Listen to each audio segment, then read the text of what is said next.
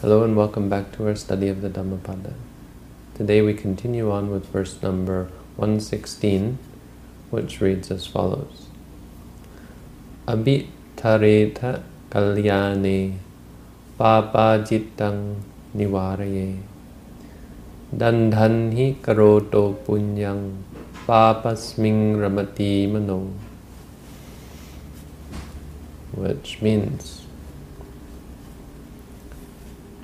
one should be exceedingly swift in doing good things and in papajitang nivaraye in uh, preventing or restraining the mind in doing evil. So both in doing good and in restraining the mind from doing evil, one should be exceedingly swift, should make haste. For he dandang karoto punyang, for one who does good deeds slowly, papasming ramati mano, the mind delights in evil. So like the English saying, uh, "Idle hands are the devil's devil's workshop," or so on. If you don't, if you don't make haste in doing good, your mind will uh, delight in evil instead. This was told in, in regards to a rather touching story of a Brahmin called Ekasataka. Ekas, he was called Ekasataka, that's how he's remembered anyway. I'm pretty sure that wasn't his name. But Ekasataka, Sataka is robe, and Eka is one, or Sataka is cloth, Eka is one. So he had one cloth. Why was he called that? Because the pertinent uh, feature of this story is he and his wife each had one lower robe to themselves. Meaning, so each one of them had a, a, a, sort of like a skirt to wear, which would have been common clothing to wear at the time in India. But among the but among them among the two of them, between the two of them, they only had one upper robe, which would have been something like this that I'm wearing uh, which would be something to cover their chest. And because it was considered um, proper to when to when you go in public to wear an up an upper robe and a lower a lower robe and an upper robe, they couldn't go out together. And when one of them went out for to the market or when they went to the monastery to listen to, when they went to listen to religious discourses, when they went to listen to the Buddha or other teachers teaching, uh, one of them had to stay at home. They were they, they were exceedingly poor. They were so poor that they only had one upper robe between the two of them. So it, it, it became sort of rather an important uh, item in their family. Like this robe was all that was allowing one of them to go out. And the fact that they didn't have two of them it was clear that if they could have afforded a second one, they certainly would have tried to get a second one because it was causing great hardship. So one day there was an announcement that uh, there would be a, the Buddha would be giving a, a preaching. There would be a special Dhamma discourse. And these people were lucky enough to be born in a time when there was a Buddha, and they were lucky enough to be born in a place during the time when there was a Buddha, in a place where the Buddha was teaching. They were lucky enough to be born as humans, and they were lucky enough, it seems, to have actual interest in hearing what the Buddha said. But then there was the problem, although there was going to be teaching during the day and teaching during the night, but they both couldn't go to hear all the teaching, so they had to take turns. And so he asked his wife, what will we do? And his wife said, I'll go during the day. And she took the robe, the upper robe, and had her lower robe on, and went out and listened to the te Buddha's teaching.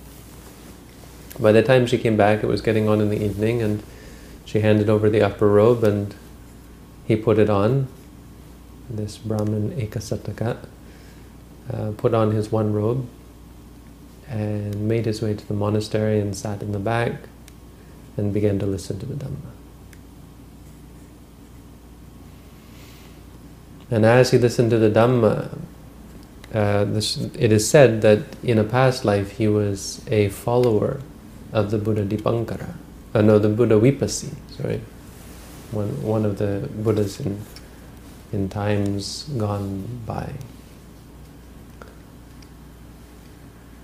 And so uh, it hit him rather rather strongly, this, this teaching. It was like a recognition of something familiar. And he felt himself just becoming ecstatic with joy and rapture and faith. You know. So he wasn't enlightened, he hadn't really come to see the Buddha's teaching for himself, but he was just overwhelmed by the greatness of this teaching and as we often are when we hear spiritual teachings. You know, when you read wise teachings or when you listen to talks about wise things, when you read the Buddha's teaching or hear talks about it, often it's quite overwhelming how, how impressive it is. When we hear about the Satipatthana Sutta or when we hear about the Buddha's teaching on the Eightfold Noble Path or these kind of things and we see how pure it is. It gives us uh, makes us, it excites. It brings great faith and great encouragement.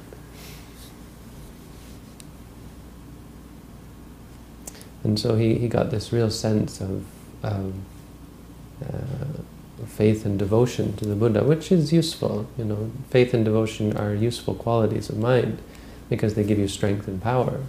The problem isn't with the qualities, the problem is with how they're used and whether they are directed by wisdom. They're not sufficient, of course, to bring about enlightenment, but they do give encouragement. So this is why in all religions, um, people with faith are able to do uh, great, great things in the sense of powerful things. They're able to support their religion. They are able to. Religion is therefore able to build great structures and some of the greatest architecture and most profound feats, the pyramids. Much of this is um, much of the, the architecture in, in history has been due to religion. If you go to any Buddhist country or Hindu country, uh, in India, they're carving temples in out of solid rock. So they, they would carve a temple out of a single block of a cliff, roof and all, and carve the inside out. So great deeds can be done with things like faith and devotion. They're not to be taken lightly. But they're dangerous because, of course, with faith and devotion, you can kill, you can uh, cause terror and, and fear and, and, and suffering to others as well. And of course, when two people believe very different things, it causes conflict and war and so on. So it's powerful, is the point. And so he gained this great sense of strength, inner strength, and it made him want, excuse me, it made him think the, the almost unthinkable. He wanted to give a gift. He wanted to do something out of appreciation, and, and not just appreciation really, as a spiritual practice, because giving is a spiritual practice. And for lay people, for people who are living in the world and have to work, I mean, probably he had a job that he had to do that took up most of his time and obviously didn't pay very well. Um, and so, as something he could do to uh, to better himself, he wanted to give something up. He wanted to give something as a gift to the Buddha. This was his idea of a religious practice. So the question is, what was he going to give? Well, he obviously couldn't give his lower robe because that would make him indecent. Uh, he had no money, he had nothing but these two pieces of cloth, and cloth, of course, was quite valuable at that time, so it was considered a, an obvious choice uh, of a gift. But all he had was this one, this one upper robe. It was really the only thing he could give. But it was even worse to give that because not only did he depend upon this upper robe to keep him, uh, to keep, you know, societal etiquette or decor, decorum, he, uh, his wife also depended upon it, depended on it. And so he had this this dilemma in his mind because he thought, yes, I'll give my, I should give this this piece of cloth because it's it's relatively valuable, and uh, certainly the Buddha could put it to use. But but then he would thought that's ridiculous. I, course, how could I even think such a thing? It's not only I need it, my wife also needs it. And so he had this one good thought, but then he had about a thousand. It says he has he had about a thousand thoughts against it. He decided not to do it. He was sitting there listening in the first first part of the night, and he he suppressed this desire to give, and he sat back down. He said that what a ridiculous idea. But then he continued to listen to the Buddha's teaching, and it just came to him that he really wanted to do something. It seems like he wasn't really um, wasn't really prepared to do any meditation or develop himself spiritually. But uh, this is often how it is. One of the first spiritual practices for this reason is giving, because uh, when, when, people just their, their minds aren't ready or they're they're uh, they, they don't have the understanding of what it means to meditate or, or why it would be useful to meditate.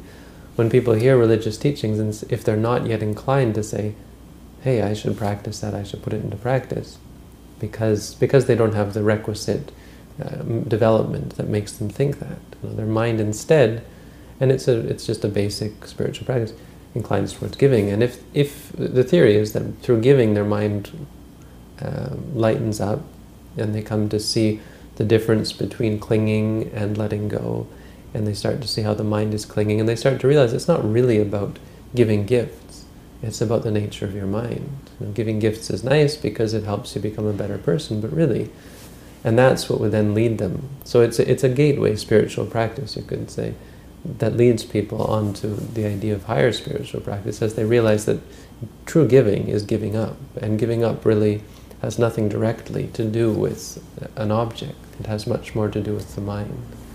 And the mind, of course, is, is something that can be trained and, and it's, it's cultivated based on habits. And so then you start to listen deeper to the Buddha's teaching. But it seems he wasn't able to do that because he didn't, he didn't become enlightened through any of this. And uh, as often is the case with the suttas, they, or with these stories, um, they tend to, to leave the person behind and don't really talk about what, what happened to him. But the implication is that he didn't, it seems he didn't ever become enlightened through this. But nonetheless, it was, it was incredibly impressive this, that, that he even had this thought. And then in the second watch of the night, the second part of the night, the thought came up again because still the Buddha was teaching and it was just such an incredible teaching and he could feel how profound it was. And so the thought came up again, and again, he was fighting, it was warring inside of him. This conflict, should I give, shouldn't I give? And still, he couldn't bring himself to give. With a good reason. For most of us, this is really a no-brainer. We think you, you can't, it's not proper. But you, if you put himself, put yourself in his place, as someone who believed that this was a good thing, that giving was good, and who was in such a state that they had no other recourse to perform good deeds. Um, he, he, he felt, you know, or it seemed to him that there was very little he could do to do good deeds. So it was it was either or. It was either do this or resign yourself to to not having a spiritual practice, to not doing anything of any benefit to anyone. Of course, it's actually not true. There are many ways that you can help other people, or how you can cultivate spiritual practice, and, and, so on. But I, I, don't mean to look down upon his, his intention. It's actually quite impressive. For most of us, we would be too afraid to do such a thing. Um, and I don't think it's wrong that he had this idea. I don't think it would have been wrong to give. I mean, you could argue, as many people have, that giving beyond your means, giving to the point that it's uncomfortable, or especially where it affects others, you know? Like this was not only going to affect him, it was going to affect his wife. that uh, there's an argument to be made that it's improper, and it's improper for people, for the monks, for example, to accept such gifts or to encourage such gifts. But you know, dealing with that's that's really a cerebral argument. Dealing with ultimate reality, and the incredible sacrifice of someone giving away something so dear to them, something so important to them. I mean, putting aside the fact that it may not be, it wasn't only his, and he didn't really have a right to give it away. He should have actually, um, or you could argue that he should have consulted with his wife first because it was also hers. If you put that aside, um, it's it's pretty awesome that he came up with this idea. Anyway, it's a, it was a good thing. Maybe not incredibly awesome, but he had a great intention here. And yet he still didn't give reasonably. But in the third watch, in the third part of the night, as the night was drawing to a close and soon it would be morning and he would have to go home, finally the warring of these two thoughts, the desire to give and the fear of being without and of, of the consequences or, or the, the difficulties, the, the, the attachment to this cloth and the concern that he had, maybe you could say it was a bit of ego, that he was concerned with how it would look if he had to walk home and if he had to give up his only his only possession and had to walk home looking like a sort of like a beggar who didn't even have an upper upper robe. Finally, near the end of the night, he stood up, pulled off his upper robe, and placed it at the feet of the Buddha. And then he shouted, I have conquered, I have conquered. And he said it three times. I have conquered, I have conquered, I have conquered. And it so happened that in the crowd, also listening to the Buddha's teaching, was the king, King Pasenadi Kosala, who was the king of the realm of Savatthi, one of the big, one of the great cities in the time of the Buddha, where the Buddha was was staying. And of course, kings don't like to hear this from their subjects. I have conquered, I have conquered. And so, um, I mean, that's my understanding, is that it was quite disconcerting to him to hear someone in the crowd say, I have conquered. It's not really what a king wants to hear. And so he had someone say, go find out who that person is and what they're talking about. What have they conquered? And the king's men went to the Brahmin and asked him, what are you talking about? What's this? And he explained he explained what happened. And so they went back to the king, and when the king had heard it, heard what, what he had actually done, that he had given over to the Buddha his his one main possession in the world. The king said it was a hard thing to do what the Brahmin did. That was not an easy thing. He was impressed. And as these stories tend to go, and and really as reality tends to. I mean, not not maybe as magnificently as this, but uh, good deeds are are are quite often rewarded, uh, especially when they're done without any thought of reward. And uh, it turns out this Brahmin was a pretty awesome guy, all in all, and the king was was wasn't bad either. The king said decided that he would do a kindness, do a, something of kindness for this uh, Brahmin who had so selflessly sacrificed something that was really quite important to him. And so he gave two pieces of cloth, one for the wife and one for the Brahmin. He, he, he asked his men to get two pieces of fine cloth, probably quite expensive cloth, to give so that this man wouldn't have to go without, uh, without cloth. but the Brahmin was on a roll. So he took these two pieces of cloth and offered them to the Buddha as well. It seems he had become quite attached to this idea of giving. Well, attachment or not, but uh, he became quite, he, he, had, he, he had felt how great it was and how what a relief it was, really. I mean, that's one of the things about giving is finally he, he didn't have this stress in his mind. It was just give, give, give up, give up. And once he, once he had given up, and, and sunk to the bottom where he had literally nothing, like really one, one robe just to cover his nakedness. uh, you know, how, what else can go wrong? So he gave both of the two robes to the Buddha. And the king saw this, and uh, he was impressed, and so he gave him four pieces of cloth. And again, the man gave this. It was kind of like a test. Well, let's see what happens if I give him four. Certainly, he'll, his greed will take over, right? But no, he gave all four pieces of cloth to the Buddha. So as the, the king continued, gave him eight pieces of cloth. And again, Ekasataka gave all eight pieces of cloth to the Buddha. He gave him 16 pieces of cloth.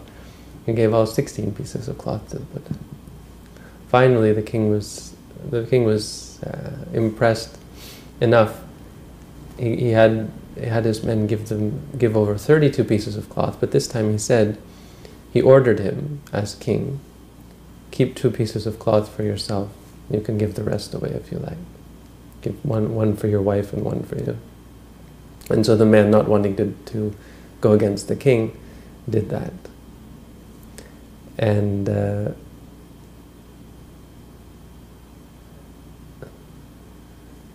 yeah, and uh, and kept the two for himself. On top of this, the king, very impressed by what by this Brahmin, he had two uh, expensive blankets. Maybe they were made of silk or some kind of fur or something, something very, very expensive, uh, and gave them gave two blankets to the Brahmin, and you know, thinking, well, this will be some very pre precious gift. Of course, cloth at that time, as I said, was a valuable commodity, especially fine cloth, and um, so he gave these as a token of his respect for this man, one for him and one for his wife. But again, the Brahmin, the, he, he didn't say anything about having to keep them, so again the Brahmin took one of the cloths and uh, offered it to be put above the Buddha's bed as a canopy. Because of course at that time they wouldn't have had the same kind of building that we'd have, so there would be spiders and bugs and, and you know, even ticks and all sorts of dust and so on. So you needed a canopy over your bed to, to block that out. So he had this rich blanket placed over the Buddha's bed in, in the Gandhakuti, in the Kuti in Jetavana. And the other one he put as a canopy above where he offered alms. So it seems that he was offering alms every day as well. And so when monks would come for alms, they would have a place, and this blanket served as a canopy. So he, he had completely given himself over to giving. Uh, this was this had become his spiritual practice. And then one day the, the king was uh, visiting the Buddha and he saw this blanket being used as a canopy and it looked familiar and he said, he asked one of the monks or one of the attendants in the monastery, who, who, is, who gave that piece of cloth? Where did that come from? And they said, oh, that came from Ekasataka, he gave it. And he remembered, he said, I gave him that cloth. And he just shook his head and he was, uh, he was impressed beyond, beyond himself. And so he decided at that moment, you know, I have to do something really substantial for this guy. This guy should not be without. This is someone who could do good things with wealth. And so he gave him what is called the gift of fours. Four elephants, four horses, 4,000 gold coins, four women, four female slaves, and four most excellent villages. That's apparently what they gave in those times. Slaves were a thing, um, though the Buddha doesn't seem to have looked very favorably upon it, upon them. Uh, you know, he wasn't really into this whole social uh, justice or change like people think he was he seems to have tried very much, to, or not tried, but seemed to have stayed fairly much out of political and social causes. A lot of people tried to claim he was uh, all for equality. I mean, he really was, in the sense of allowing um, anyone, even outcasts, to become Buddhist monks. That's a very, very difficult, a very uh, radical thing to do. At the time, outcasts were considered worthless or, or inferior, little better than animals. And the Buddha let them become spiritual monks, they become spiritual leaders. But um, yeah, anyway, just it was a thing at the time. So men had many wives, and they even had concubines, as I understand. So he got four female slaves. King Pasenadi wasn't really um, sort of the best example of humanity. He, he, I mean, he wasn't enlightened. They say that Pasenadi, I think, was going to become a Buddha at some point in the future. So he's he's in it for the long haul, and he's so he did sometimes did things and had policies and so on that were less than stellar. But nonetheless, the point is, the king gave this man great gifts. That's really the point to be taken from this. The gift of fours, four of many different good things. And so the monks, as they were wont to do, began to talk about this one day in the hall of Dhamma, saying how wonderful was this deed of, Julas, of Ekasataka. And it's wonderful that, that uh, right away it was repaid, and that within a very short time he was given this incredible gift, this gift of fours. And the teacher heard, and, and or the teacher walked in and asked them what they were talking about. And they told the, they told the Buddha, and the Buddha said, "It's not really all that uh, spectacular." He said, "The truth is, he gave at the very end of the night. And if he had given in the second watch of the night, the second part of the night, um, he would have gotten the power of it, the power of that gift would have gotten, would have uh, given much greater rewards. The gift of eights, they said. If he had given in the first watch of the night, it would have given the gift of sixteens. So, apparently that's, um, I mean, the Buddha is saying that there is some kind of and many of these stories do tend to imply that there's a kind of a, uh, a, a strong power that's almost magical, that, uh, that causes um, very quick um, results. I think there's something about giving to someone like the Buddha that's considered to be of great benefit. I, um, I think you can vouch for this sort of thing. Um, most of us can't. I mean, if you give to someone who is just an ordinary person, say a, a person on the street who, you know, they're in hard times, so it's great that you give to them, there's no question. But who you could say isn't a, isn't a great person. Great in the sense of really great, like a person of profound or a, a, an, a person who is, has deep thoughts or does great things or is beneficial to humanity, that kind of thing um, you don't get to see the results quickly at all beyond how they affect your mind because it'll make you happy to know that you've helped someone. But it's not going to change the world, it's not going to bring about great things.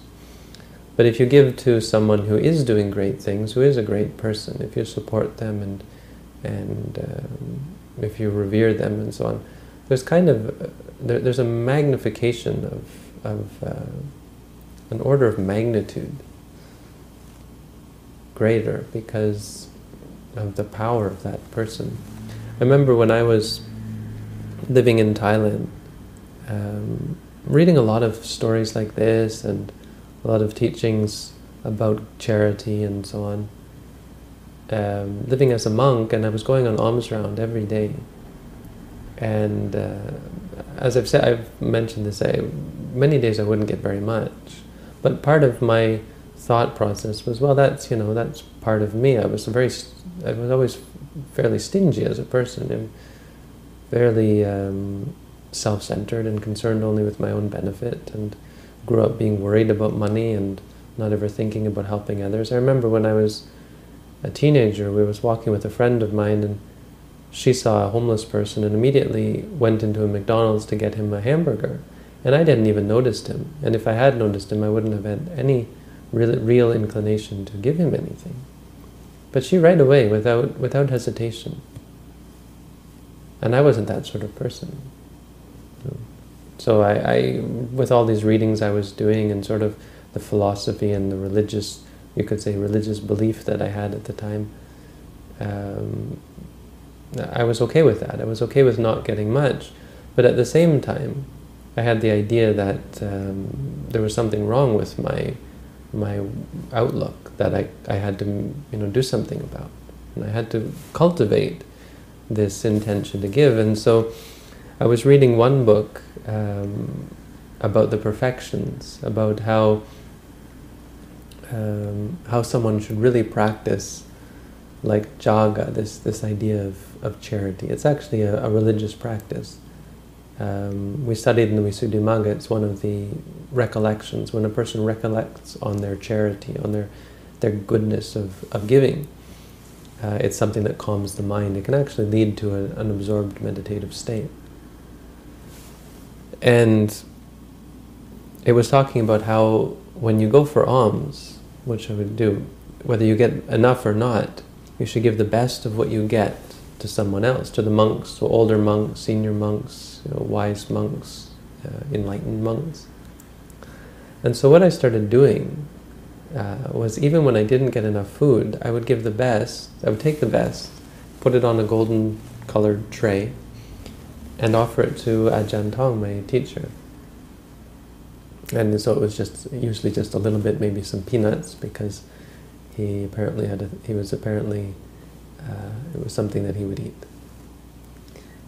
And then sometimes it was a piece of fruit, but anything I got good. And this was such a spiritual practice, you see, because of course I was craving all these things, and I was excited when I, I'd be excited when I get them, and I could recognize that greed in myself. So to have this practice of very much like Ekasataka, you know, this. So these are the things that that are important for me, and then to give them away, you know, and to watch how your mind deals with that, and actually gets kind of excited about it, and free about it, like oh, know, I I. I I'm free from that desire, free from that, that addiction.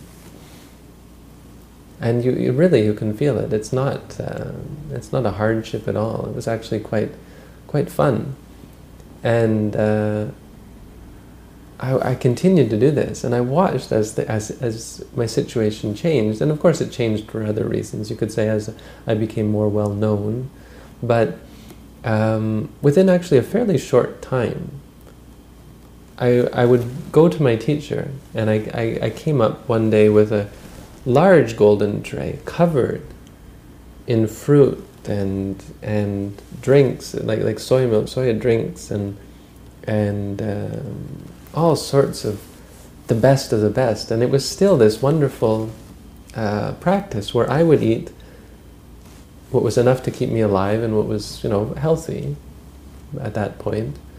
But all the good stuff, all of the best stuff, went on this tray, and it was a, it became a daily ritual of mine after um, receiving food as gifts myself to give it all away, all the good stuff away. It was just wonderful because I would look, oh, there's a mango. Oh, I got a mango. Oh no, it's going on the tray, and I offered it to to him. And one day I went up and and he said, "This is almost round." because it was quite impressive at that point. He said, "You got that on alms round?" I said, "Oh," and then he said, "This is this is this is punya. This is goodness. It's because of goodness." Or something I can't remember exactly what he said. He may have said something else. Um, but I did that every day, every day, every day, and uh, I have another funny story that's related to that and because I was doing it every day, he would give me a blessing every day. And it, because I was going up to see him and sitting and listening and learning how to teach at that time, uh, other people would come and give gifts because giving gifts to great teachers was, of course, a big thing. And so lay people would come on their birthday or, or on when they just felt like they had bad luck and they wanted to get some good luck, they would give a gift. And so these people came up, and as as was usual, he said to these people, he asked these people, what's the occasion? Is it your birthday? And they said, uh, they said, no, it's not my, it's not my birthday. And I came at the same time with my tray to offer, uh, because then he wouldn't have to give a blessing just to me. I would get in on the blessing that they were going to give. And he turned to me, he said, so he said to them, is it your birthday? Is it, they think they said no, or they said yes, I can't remember. And then he turned to me and he, he looked at me and he said, He's Noah's born every day, he said and uh, and laughed, and then he accepted my gift, and that was that.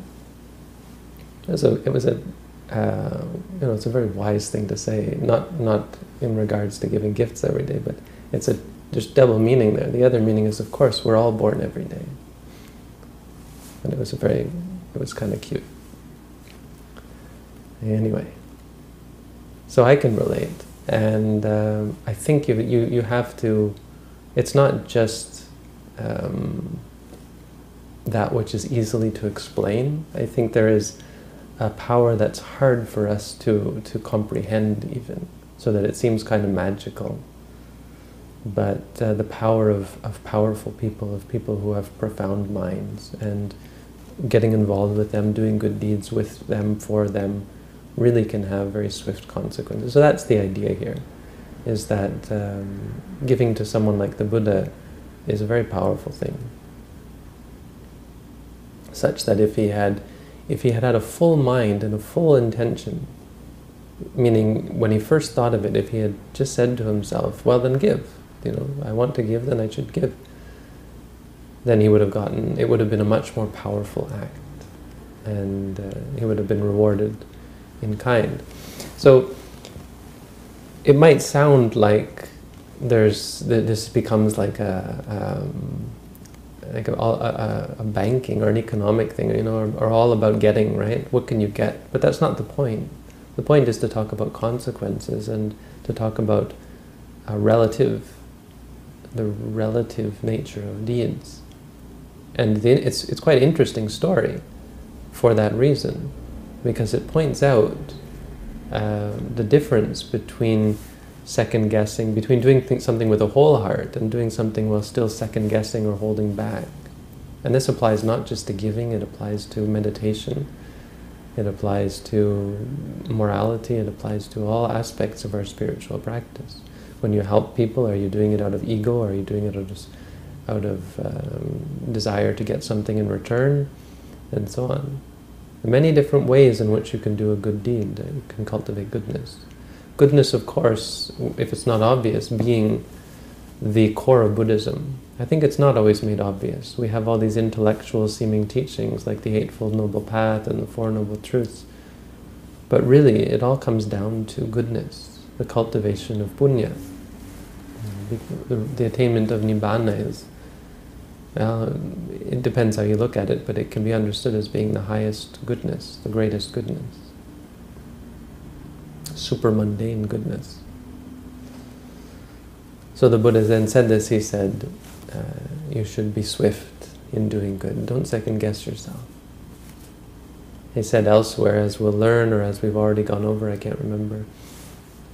Uh, I think maybe in this in this chapter, no, we'll have uh, one should don't not don't uh, one should be quick in doing good deeds. One should be keen to do good deeds. And sorry, it's not in the Dhammapada, but elsewhere the Buddha said, Ma bhikkhave bhayitta punyanang. Don't be afraid because of good deeds. Don't be afraid, monks. Don't be afraid of good deeds, monks, because sukasetang bhikkhave adhivacanang yadidang punyani. Happiness is another word for goodness. Goodness is another word for happiness. And so how this relates to our practice, I think, is, is quite important uh, in regards to being, as I said, wholehearted about our practices in general and understanding about the nature of the mind, how important the nature of the mind is. Giving a gift, it had nothing to do with that cloth. And this is an important story we tell in regards to the difference between the object and the mind. It's not really about the object he gave something that was actually probably fairly low value. The cloth was probably not a fine cloth, probably wasn't worth much at all, and a person like the king would have maybe used it, probably wouldn't have even used it to wipe his feet. Uh, and yet this was the most prized possession that this man had, and giving that accelerate, you know, raised his his status in society greatly, and was a, a, very important spiritual practice that probably uplifted him, made him feel confident and powerful, and would have given him a great base for meditation if he had actually used it for that. We don't have any indication that he did. But um, it, it gives us this sort of um, understanding or, or uh, this idea about where true goodness lies. It lies in the mind. If your mind is hesitant and if you um, if you have reservations about any of the spiritual practice that you do, uh, it, it, can severely debilitate you. So practicing meditation is the same. It doesn't mean you have to believe blindly. But if you don't believe, if you have doubts about what you're doing, it's important you get them cleared. Either that or that you recognize them as being unreasonable doubts, which is also possible. Not because we doubt something, it's not always a sign that what we're doing is wrong. We can doubt things that are not worthy of doubt. That is possible. So it's one of two ways. Either we get our doubts cleared up, or we quit what we're doing, you know, we, we find a way to resolve our doubts, or else we recognize the doubts as being unwarranted, uh, invalid, and we, we meditate on them. So often we'll tell meditators to say to yourself, doubting, doubting, just remind yourself it's only doubt, it arises, it ceases. When it's gone, uh, you'll feel better. As I say, okay, if you doubt the practice, then forget about the practice, stop practicing, because you shouldn't do something if you're doubting. And instead say to yourself, doubting, doubting, doubting. They say, but, but, I say, if you do that, try that. Uh, and I, sometimes I've even had them do it right there in front of me. I say, try that right now, close your eyes. They say, doubting. They close their eyes, they think to themselves, doubting. I say, how do you feel now? And they say, oh yeah, I feel better. and I say, well, that's really the point. We're not teaching you anything else. We're teaching you exactly that, that things like doubt and so on are, are uh, stressful. So there's nothing really to doubt. Uh, once you see that being free from doubt is much better, well then you incline towards that which is free from that which doesn't lead you to doubt. And that really doesn't. That fact, that being free from doubt is better, is, is enough. If you believe that, then you have nothing to doubt, because that's really all it is. Uh, the real key to being an enlightened being is, is being free from doubt. And the only way you can do that is if you see clearly. You can't just believe.